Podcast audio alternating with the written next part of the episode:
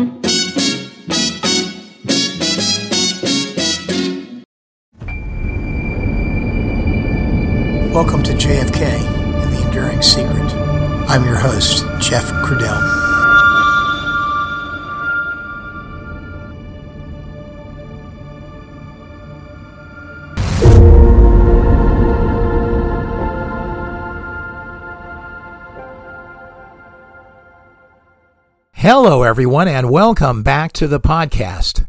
Today's episode is episode 124, and it's the second episode in a small mini-wander into the history of the island of Cuba.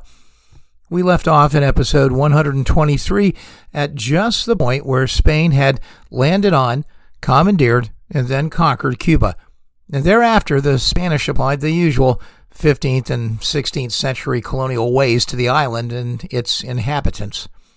In today's episode, we wander through several hundred years of colonial rule by Spain, including its mother country restrictions on trade, the focus on the two major industries of sugar cane and coffee, the eventual importation of a massive number of slaves from Africa to create the labor force in scale for those industries, and finally, conflict within Cuba, which eventually ignited the march toward independence from Spain. So, back to the beginning of things for a second. You know, Christopher Columbus never set foot on the United States proper as we know it. And why do I mention this? Well, I mention it because those that were here in the American colony under England developed in a much different way. And that way eventually led to a path toward national identity. And then, of course, independence as a nation. And our path here in the U.S. was in full swing by the mid-1700s. Here in the States, we would accomplish independence from the mother country some 125 years ahead of the islands.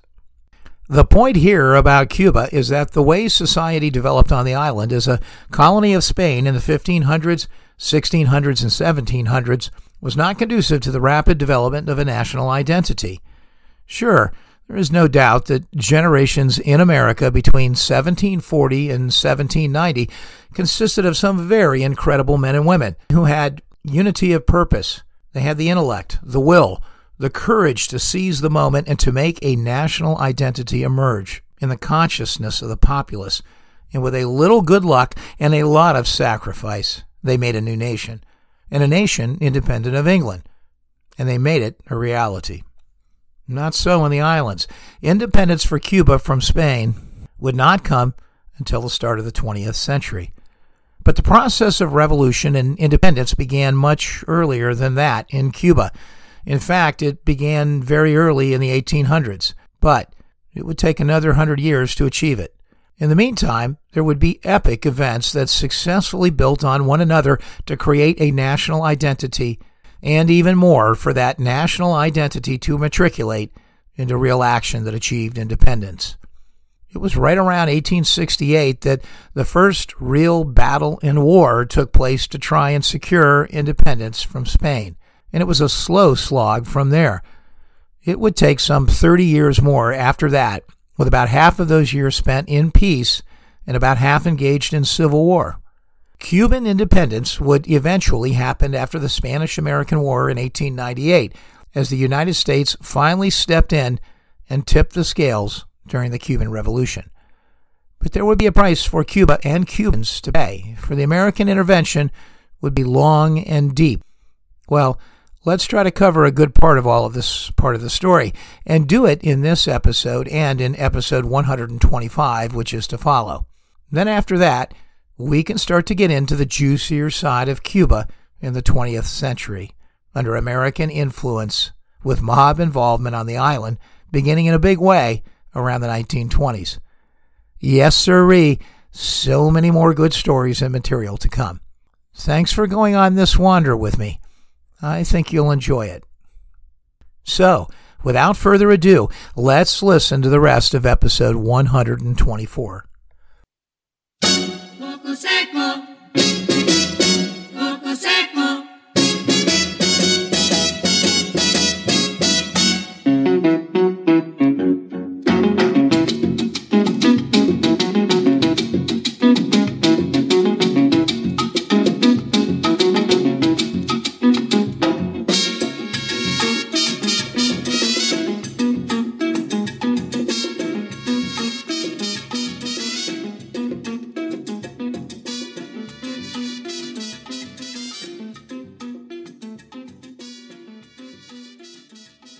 Conquistadors were there, colonies were being born.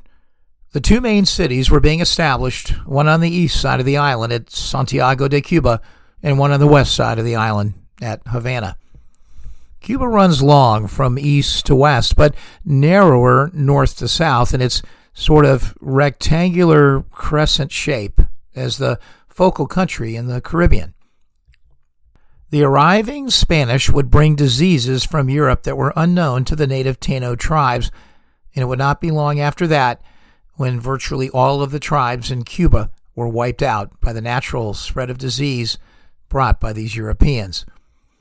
And if disease did not get the Indians, then the inhuman acts of the conquerors did, as they slaughtered Indians or captured them, and then moved and segregated them away from the Spanish settlements. Founding a colony was all about confiscating the natural resources and allocating the spoils. So the natural products of Cuba were exported, at least in the beginning, almost exclusively back to Spain. As we said earlier, it was the Spanish who established sugar and tobacco as Cuba's primary products, and the island soon supplanted Hispaniola as the prime island in the Caribbean from which Spain would rely on for these resources. Spain's economic policy decisions were overt, and they would have an immediate effect from early on. They would seal Cuba's role in the 1600s and 1700s as an island possession primarily engaged in growing these two crops, and its economy is primarily a producer of these two products. And the lack of economic diversity, along with Spain's decision to adopt restrictive trade laws applicable to Cuba, trade laws which substantially limited Cuba's trading partner to Spain only, would, over time, cause Cuba to lag in economic development. In those days, colonial Cuba was a frequent target of buccaneers, pirates, and French corsairs seeking Spanish New World riches, especially during the time frame when Cuba was a closed trading partner in the early years of Spain's colonial rule. In response to repeated raids, defenses were bolstered throughout the island during the 16th century. In Havana, for instance, the fortress of Castillo de las Tres Reyes Magos del Maro was built to deter potential invaders. But in Cuba, the topic always seems to come back to sugar. So let's take a second to talk about sugar. There were advances in the processing of sugarcane crops that took place in the 17th and 18th centuries, processes that ended up being pioneered in other Caribbean islands first, somewhat a result of Spain's insular handling of Cuba and its foreign trade restrictions. And so other islands, including Barbados, Jamaica, and Saint Domingue, would gain the early lead in the race for sugar production. But it wouldn't be long before that lead was erased.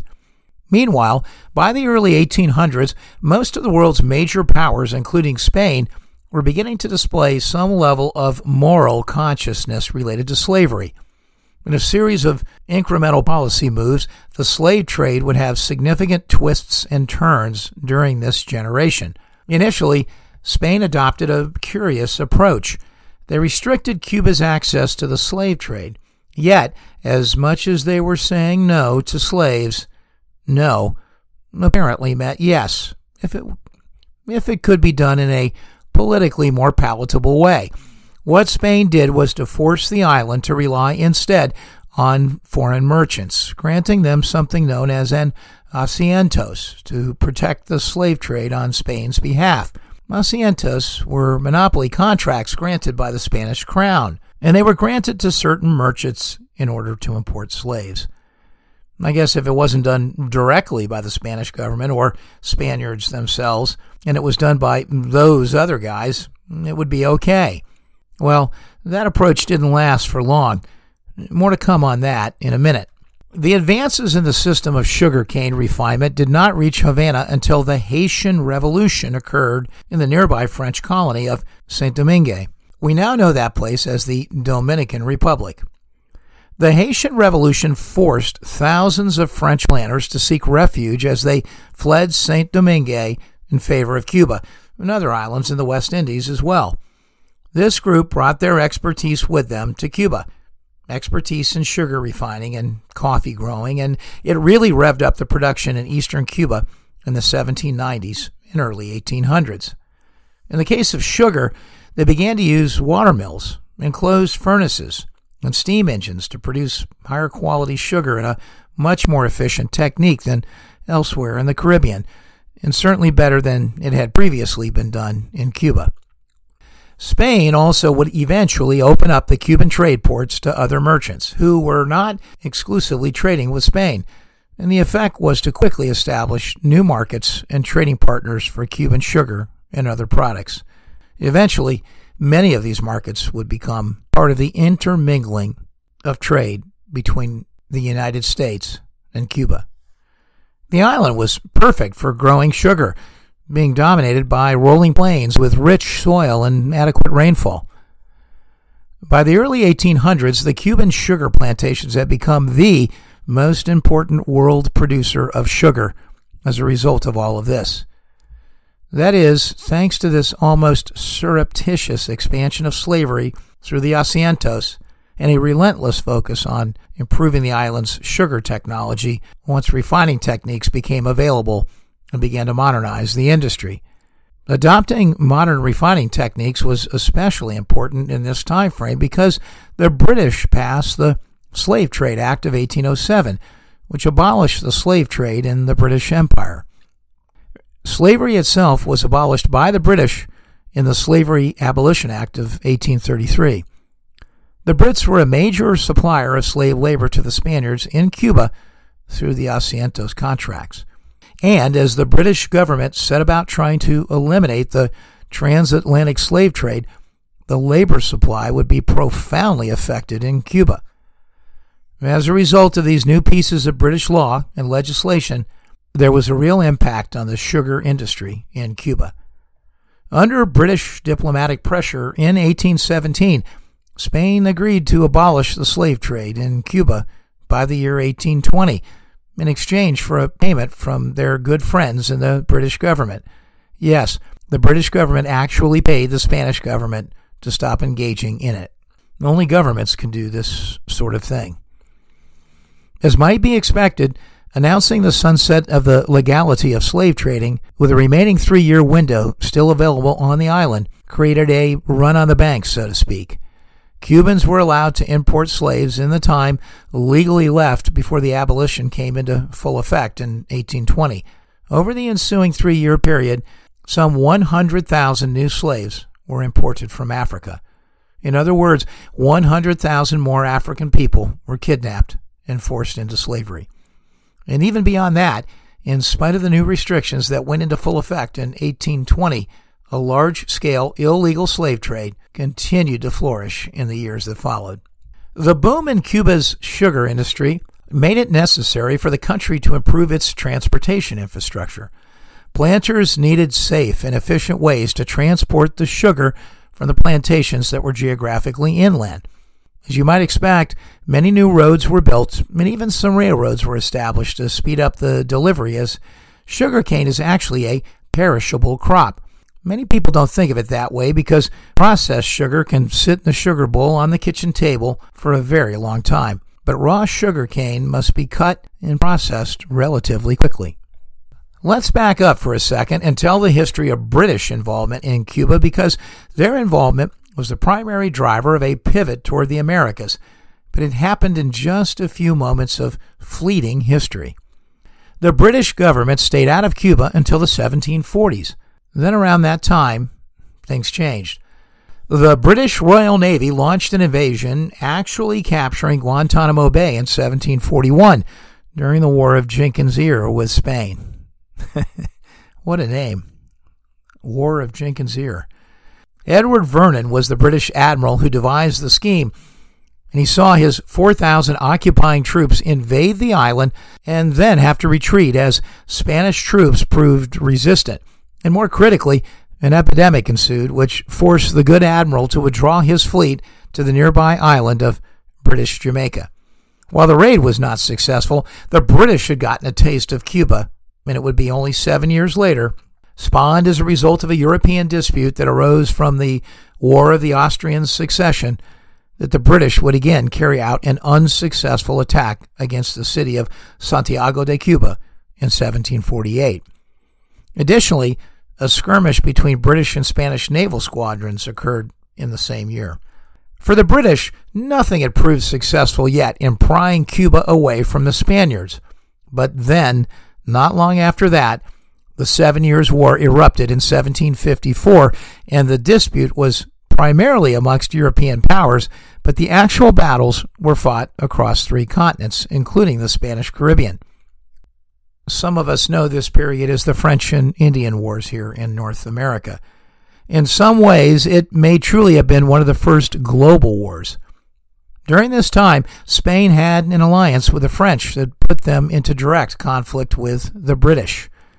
As a result, the British once again had an excuse to go on the hunt for Cuba. In 1762, a British expedition of 5 warships and 4,000 troops set out from Portsmouth, England, and their mission was straightforward. It was to capture Cuba and take it from the Spanish. The British arrived on the 6th of June, 1762, and by August, they had Havana under siege. When Havana finally surrendered, the admiral of the British fleet, George Keppel, who was the 3rd Earl of Albemarle, entered the city as a new colonial governor, and he took control of the whole western part of the island of Cuba. That's, of course, the portion where Havana is located.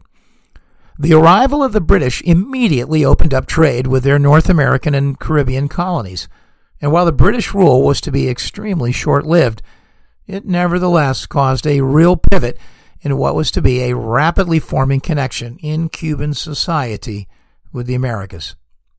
Havana had become the 3rd largest city in the Americas, and after the capture by the British in this next period, it was to enter into an era of sustained development and closening ties with North America. But as I said, the British occupation of the city proved to be short-lived. Pressure came to the British government from London sugar merchants fearing a decline in sugar prices. Imagine that. Remember, at this time, just like cotton was king in the southern states, well, sugar was king in Cuba. And what happened, well, in the bigger picture of it, helped to force a series of negotiations with the Spanish over colonial territories. Less than a year after Havana was seized by the British, the Peace of Paris was signed by the 3 warring powers, ending the 7 Years' War. Basically, the outcome of the war had been that Great Britain, in consort with Prussia, had defeated France and Spain, and the spoils of the war would remake the world map once again, and particularly in the Caribbean. You might find the remake of the map related to this war interesting, so I'll take just a minute on it in a mini wander. During the 7 Years' War, Great Britain had conquered the French colonies of Canada and a series of Caribbean islands, including Guadeloupe, Saint Lucia, Martinique, Dominica, Grenada, Saint Vincent and the Grenadines, and Tobago. There were other small locations captured by each side during the war, but they are not consequential for this discussion. In the treaty, most of the territories were restored to their original owners, but Britain, as the winner, was allowed to keep considerable gains. France and Spain restored all their conquests to Britain and Portugal. Where it gets interesting for us in our story here is that Britain, even as the victor, gave back their interests in Manila and Havana, restoring Spanish rule over these territories. In Guadeloupe, Martinique, Saint Lucia, Gorée, and the Indian trading posts were restored to France. In return, France recognized the sovereignty of Britain over Canada, Dominica, Grenada, St. Vincent, and the Grenadines, and Tobago. You know, the famous British Prime Minister, William Pitt, was so set on the British keeping Havana that even in ill health, he was astonished to hear that the treaty was likely to give Havana back to the Spanish, to give Cuba back to Spain. He made an impassioned plea for it to remain British, but to no avail. France also ceded the eastern half of French Louisiana to Britain. That is, the area from the Mississippi River to the Appalachian Mountains heading east. France had already secretly given Louisiana to Spain in the Treaty of Fontainebleau in 1762, but Spain did not take possession until 1769. Spain ceded East Florida to Britain. France, at the end of the day, lost all of its territory in mainland North America except for the territory of Louisiana, west of the Mississippi River. France gained the return of its sugar colony, Guadeloupe, which, if you can believe it, at the time was considered more valuable than Canada. Okay, that was a lot of detail, and it was really only a small part of what was actually traded, as there were a lot of islands and territories passed back and forth like trading cards as a result of that peace and treaty. But it was worth wandering through relevant parts of it. One of the largest, most complex land swaps in the history of the world. So what was the major takeaway from all of that for us here in this JFK wander? Well, Cuba, after a very short stint trying to adopt English with an accent, was back to speaking Spanish full time. Some might say very simply that the Brits simply traded away Cuba for Florida in the deal. As the deal was brokered, the French advised the Spanish that it was wise to make this trade because if Spain declined the offer from the British, it might result in Spain ultimately losing Mexico, which was another Spanish territory at the time, and even perhaps much of the South American mainland, which the Spanish also controlled. So they did just that. They made the deal. But Spain, in its ever-weakening circumstance, would later get the better part of this. They waited a few more years, and just when the British were starting to get distracted with this little thing called the American Revolution, in 1781, the Spanish governor of Louisiana made a move, and he reconquered Florida for Spain. Obviously, that game was not over, as Florida was returned to the United States in 1819. This was a time in the Americas and in the Caribbean where territories and islands were traded amongst countries like pieces on a chessboard. So let's turn now to what all of this meant for the island of Cuba and its search for becoming an independent nation. Just like in the United States, there were many world events that were coming together in society to shape its views of the rights of man and the reformism that would come as the world began the big switch to Republican principles and democratic government versus the old world models of rule by royalty and church under divine right. All of us know the story of the American Revolution, which we all popularly think of as an event that had its crescendo on the 4th of July, 1776. July 4th, the date our forefathers signed the Declaration of Independence. The American victory had spawned the desire of men and women everywhere in the colonial world to work for independence. Then, add to that the undercurrent of abolitionism surrounding the matter of slavery, and you have a pretty interesting set of influences that helped to move things forward during this time in Cuba. But even with all that, reforms and the momentum toward independence moved slower in the Caribbean colonies than they had in America. In 1791, in Haiti, there was a successful slave revolt, and that changed some things. Soon there would be similar revolts in Cuba, and they would accelerate. Despite all of that, the slave population would increase tremendously over the next 30 years as the powerful tug of economics would win out over the rights of man. One of the first of such slave movements in Cuba was headed by the free black Nicolas Morales. and it was aimed at gaining equality between mulatto and whites, among other things. Morales' plot was discovered in Bayamo in 1795, and the conspirators were jailed. Bayamo is on the southeast end of the island. When you get into the period around 1810, a lot was going on back in Spain and in Europe, and as a result of the political upheavals caused by the Iberian Peninsular War of 1807 through 1814 and of Napoleon's removal of Ferdinand VII from the Spanish throne in 1808, a Western separatist rebellion emerged among the Cuban Creole aristocracy right around 1809 or 1810. During this time frame, one of its leaders, Joaquin Infante, drafted Cuba's first constitution, declaring the island a sovereign state, declaring the country's wealthy to be the appropriate ruling class, and vowing to maintain slavery as long as it was necessary for agriculture. This new group went on to establish a social classification based on skin color and declared Catholicism the official religion. This upper-class conspiracy of sorts by the landowners also failed, and the main leaders were sentenced to prison, and they were deported to Spain. In 1812, another mixed-race abolitionist conspiracy arose, and this time it came from the ground and not the castle. It was organized by José Antonio Aponte. Aponte was a free black carpenter in Havana. Unfortunately, he and others were executed. The Spanish themselves made a new constitution in 1812, and it established a number of liberal political and commercial policies, which were welcomed in Cuba, but they also curtailed a number of older liberties. Between 1810 and 1814, the island elected 6 representatives to the Cortes, which was essentially the Spanish parliamentary construct, and they also elected a local provincial law enforcement apparatus. Nevertheless, all of these reforms proved to be ephemeral. And why?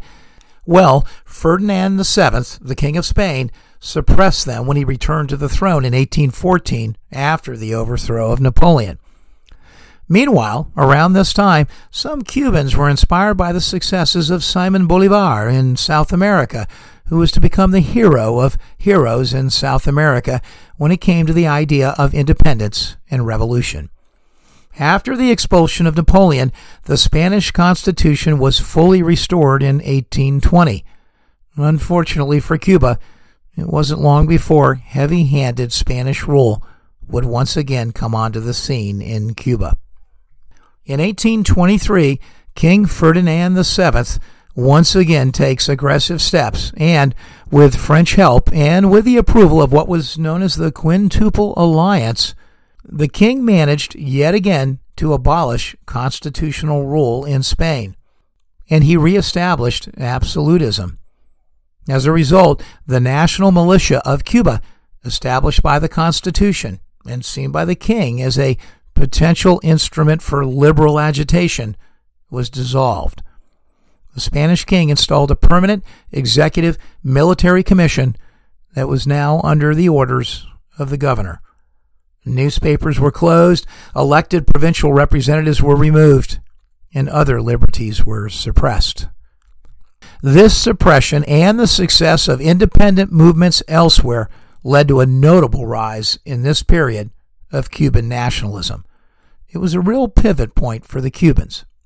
The Spanish were determined to double down and create a Cuban society that leaned toward deeper connection with Spain, and they did everything to try and water down the forces of revolution that were already brewing on the island.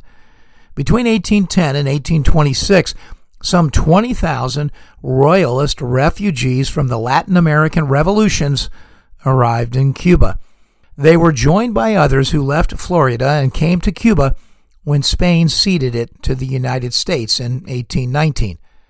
These influxes of loyal Spaniards slowed down the appetite for revolution and independence in Cuba as they strengthened loyalist pro-Spanish sentiments on the island. A number of groups formed confederations in the 1820s and 1830s to push for independence, but ultimately all of these groups failed. But they were the seeds of what was ultimately to come. These groups included leading national figures who would bring wider recognition to the movement. In 1826, the first armed uprising for independence took place in Port-au-Prince in the Camagüey province, and it was led by Francisco de Aguero and Andres Manuel Sanchez. Aguero was a white man, and Sanchez was a mulatto. You can see in the history of the rebel movement in Cuba that it was common for men of color to be joined with white men in a combined struggle for their freedom. Both of these men were executed, and some say they became the first popular martyrs of the Cuban independence movement. The 1830s saw a surge of activity from the reformist movement, but it bore no fruit. Cubans remained deprived of the right to send representatives to the Spanish Parliament, and Madrid stepped up to deliver an even higher dose of repression in Cuba. This period of time included an awakening around the slavery movement in Cuba. Black revolts in Cuba increased and were put down with mass executions. One of the most significant was the Conspiración de la Escalera, or the Ladder Conspiracy, which started in March of 1843 and it continued into 1844. The conspiracy took its name from a torture method in which slaves were tied to a ladder and whipped until they confessed or died. The Ladder Conspiracy involved free blacks and enslaved, as well as white intellectuals and professionals. Hundreds of individuals died from this torture. In some ways, the period 1820 to 1860 or so was similar in Cuba as it was in the United States. The cauldron that slavery was heating up. And for Cuba, the seeds of revolution, the thoughts around abolition and independence were all being sown simultaneously, which made the entire circumstance that much more complicated. Slavery had not yet been abolished yet, but it would be influenced by what had happened in the U.S. It would take Cuba about 25 more years after Lincoln issued the Emancipation Proclamation and our Congress passed the 13th Amendment and abolished slavery. It would take that much longer to abolish slavery in Cuba. But until then, the unresolved issue of slavery would also foment the entire revolutionary mindset of the peoples of Cuba, and it would add fuel to fire onto this issue of national independence. In the 1860s, Cuba had two more liberal-minded governors, two gents named Serrano and Dulce, who encouraged the creation of a reformist political party, despite the fact that political parties were forbidden. But they were followed by a very reactionary governor, and his name was Francisco Lersundi. And Lersundi basically suppressed all liberties granted by the previous two governors, and he maintained a pro-slavery regime. That didn't sit well with people who were truly beginning to taste a bit of democratic-like rule and reforms. The time was now ripe for an explosion. So on October 10, 1868, the landowner Carlos Manuel de Cespedes declared Cuban independence one more time and freedom for his slaves. This began the 10 Years' War, which lasted from 1868 to 1878. In many ways, the 10 Years' War was the war that lit the fuse and set the stage for the almost 30-year period that would see war, convulsion, peace, reforms, and then finally more war, and the final expulsion of Spain from the island. It was a tumultuous time all around in the Caribbean in general. The Dominican Restoration War was going on between 1863 and 1865, right in the middle of this first internal Cuban conflict, and it had another profound immigration effect on Cuba. It brought to Cuba, right in the middle of the 10 Years' War, an unemployed mass of former Dominican white and light-skinned mulattoes who had served with the Spanish army in the Dominican Republic before being evacuated to Cuba and discharged from the army. Some of these former soldiers joined the new Revolutionary Army in Cuba, the rebels fighting the Spanish crown, and they actually provided its initial training and leadership. With reinforcements and guidance from the Dominicans, the Cuban rebels defeated Spanish detachments, they cut railway lines, and they gained dominance over vast sections of the eastern portion of the island. The Spanish government used their own voluntary corps to commit harsh and very bloody acts against the Cuban rebels, and the Spanish atrocities simply fueled the growth of insurgent forces in eastern Cuba. However, they failed to export the revolution to the western side of the island, so the part of the island that Havana is in did not see the activity of the war like the East did. There was a reason for that. Right during the middle of the war, a fortified military line, or trocha, was built between 1869 and 1872, and it bisected the whole island, basically divided it in two, kind of like a modern-day Hadrian's Wall. The Spanish erected it to prevent rebel forces from moving westward from the Oriente province. It was the largest fortification ever built by the Spanish in the Americas.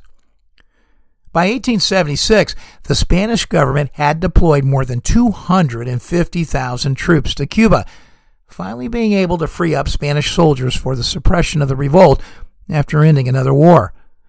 On February 10, 1878, General Arsenio Martinez Campos negotiated the Pact of Zanjan with the Cuban rebels, and the rebel general, Antonio Maceo, surrendering on the 28th of May, 1878. That act ended the 10 Years' War.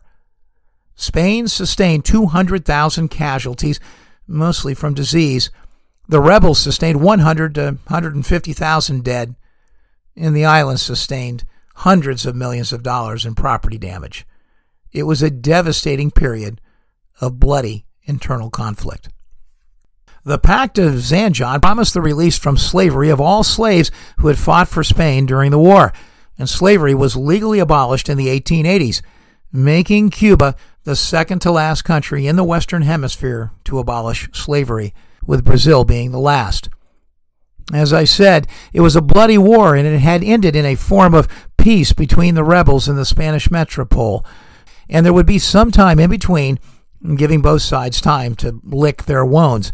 But freedom had not been achieved yet, so there was more work to be done by the Cuban rebels.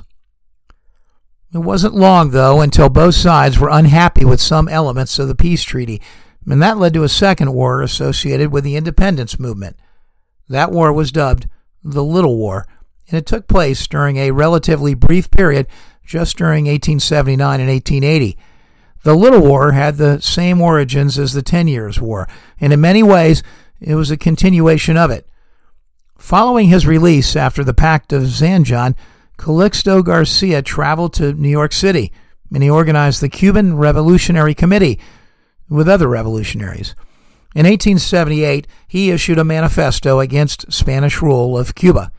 This met with approval amongst other revolutionary leaders, and war began on August 26, 1879. The revolution was led by Garcia, as he was one of the few revolutionary leaders who did not sign the Pact of Zanjan. The revolutionaries faced many problems which were difficult to overcome. They lacked experienced leaders other than Garcia, and they had a dire shortage of weapons and ammunition. Further, they had no foreign allies to help them, and the population was both exhausted from the 10 Years' War and really lacked faith in the possibility of victory, and most of the populace desired peace instead. In the west of the island, most of the revolutionary leaders were arrested. The rest of the leaders were forced to capitulate throughout 1879 and 1880, and by September 1880, the rebels had been completely defeated. What happened in the aftermath is significant. Although the Spanish had made promises of reform, they were ineffective. The Spanish passed a new constitution in 1876, and that was applied to Cuba in 1881. But this changed little, if anything, on the island of Cuba. Although Cuba was able to send representatives to the Cortes Generales, the Spanish parliament, in practice, the representatives were among the most conservative in Cuba, and at the end of the day, these men would do little to move forward the progressive agendas that were percolating underneath the veneer of the populace. Slavery was abolished. But things were not yet settled internally. Even though there had been advancements during this period, it was not enough.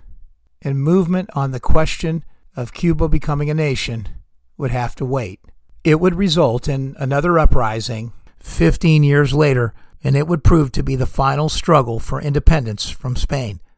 It would formally be known as the Cuban War of Independence, and which came to be known as the War of 95. Join us in the next episode, episode 125, when we make the turn to the 20th century and tell the story of the final battle by Cuba for its independence from Spain. Coco Seco. Coco Seco.